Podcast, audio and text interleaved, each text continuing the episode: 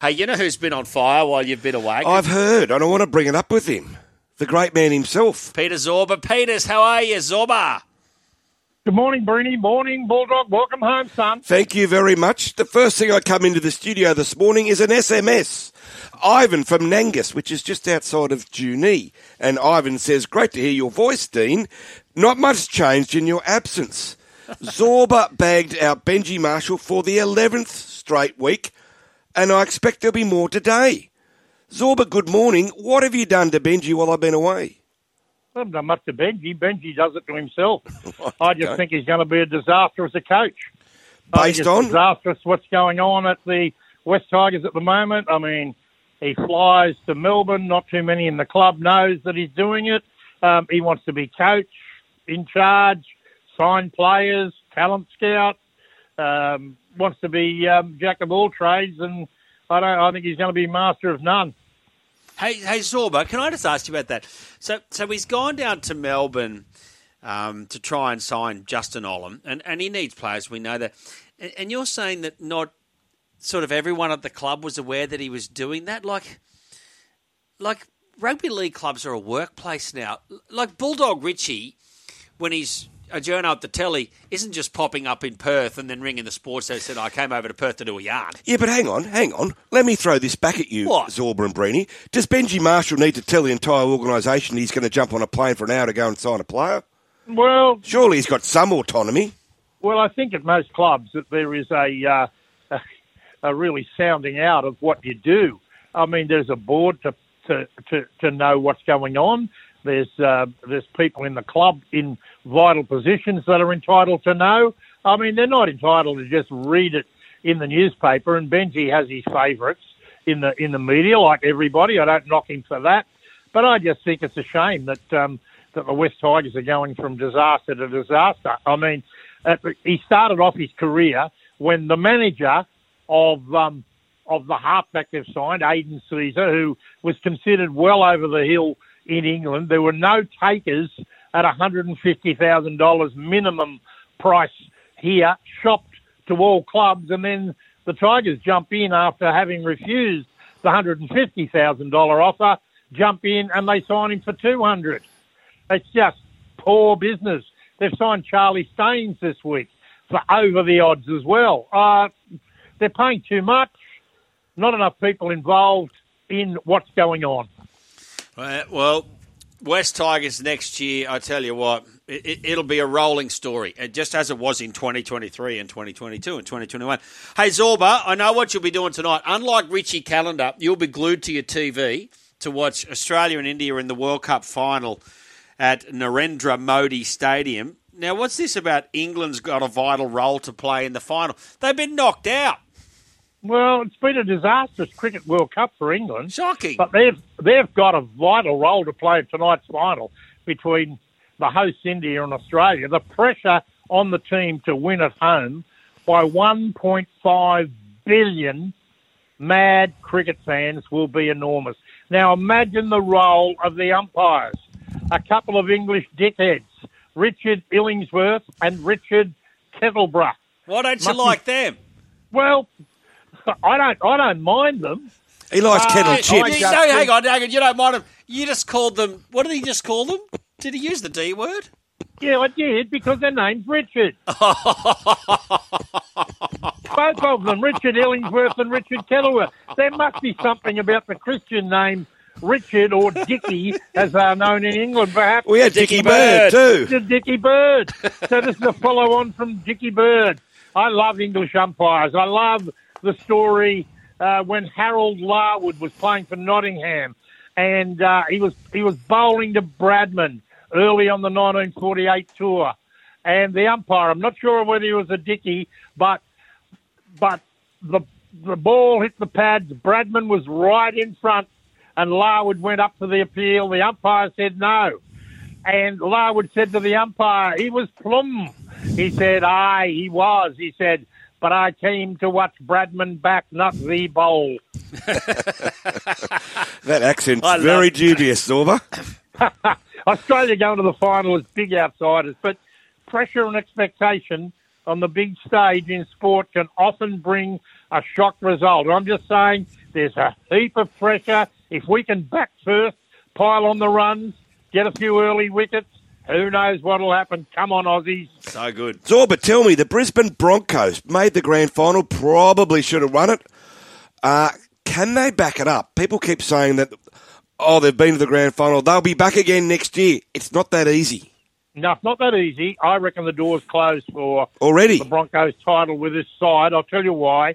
I think the exit of, of Herbie Farnworth, who I think, my opinion, was the best centre in the competition week in, week out in 2023. And I like Big Thomas Flegler. He's got fire in his belly. He's got a good motor. You can't replace players like that. No. They're both close to eight hundred, nine hundred thousand dollars a year players.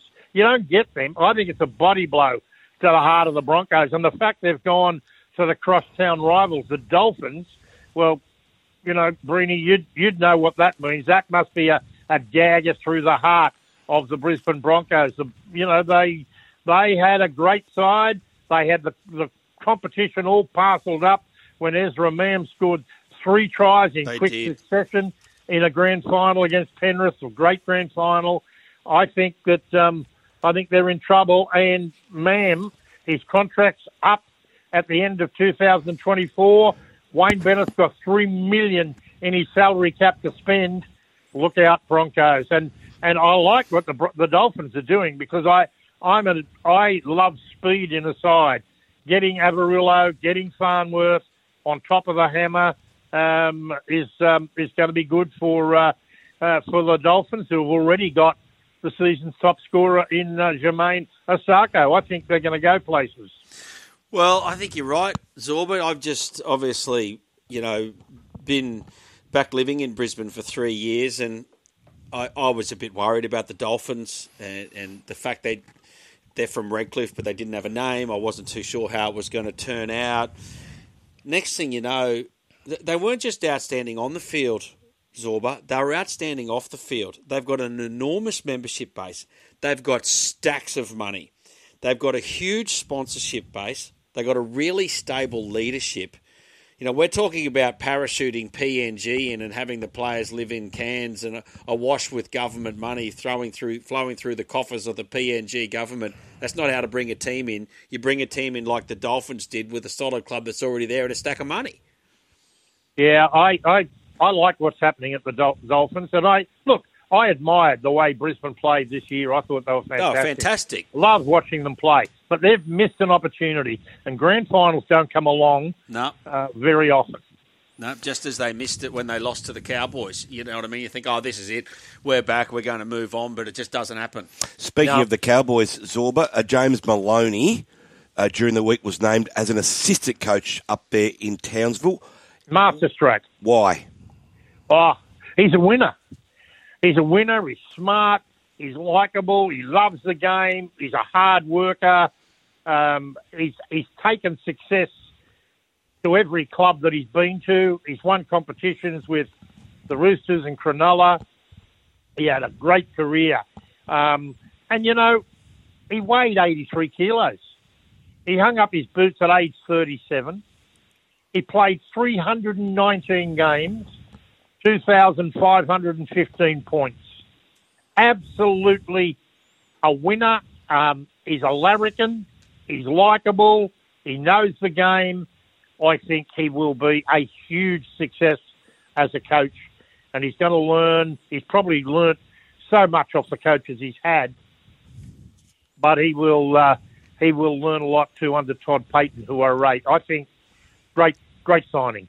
Hey, I, want to get to that Socceroos Middle East qualifier, um, which is coming up this week. We've got to play Palestine, Zorba. Just in one second, just a really quick answer on this. The News Corp press today, the Sunday Telegraph, has published the most influential 50 people in rugby league, right? And there's all the big names in there, and there's players and commissioners and everything. But they've got Peter V'landys at number three and Reece Walsh at number one. what did you make of it? Volandis at three.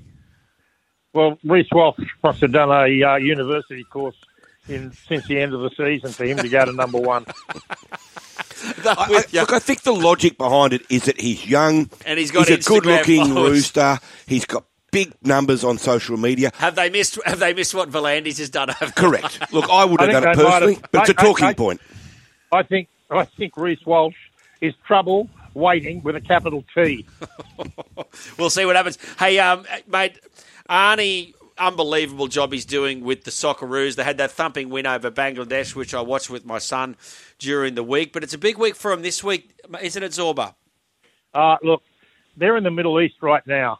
Spare a thought today Oh yeah, for the for the Socceroos coach Graham Arnold and his fast improving side, who have taken a real backward seat to the Matildas. Now, Arnie and his team didn't have time to soak up the midweek seven 0 win over the world in the World Cup qualifying uh, game over Bangladesh at AAMI Park in Melbourne.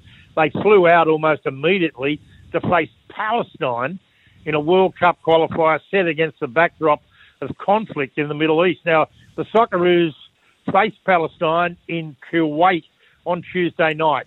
The match was originally going to be held in the West Bank, but was relocated to Kuwait. Now, Football Australia cut the travel time for the players by uh, booking a charter flight for the team, um, and it, it it saved a lot of travel time, six hours, I believe.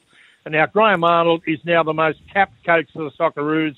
What an amazing run he's taken us on! Awesome. What an amazing ride he's been on in some of the some of the places on earth that you wouldn't want to be playing a vital soccer match. And this is another one, but I think they'll come through. Did you have a bet yesterday, Zorb, and where were you? No, mate. I was uh, unfortunately. Um, I've got a very close family member doing it a bit tough at the moment, so I was in a hospital all day yesterday, and I'll be heading back today. Yeah, good Oh, for well, you. Thinking all, of you, all the be- all, all the best with that, Zorba. And mate, Boys, what about the Matildas? oh yeah, Their, their success story in 2023 is now complete. The Australian National Dictionary Centre, of which I'm a life member of, because I can produce dickheads, based in the National University, has made Matilda and Matildas the official word of the year Yeah. for 2023. the word of the year.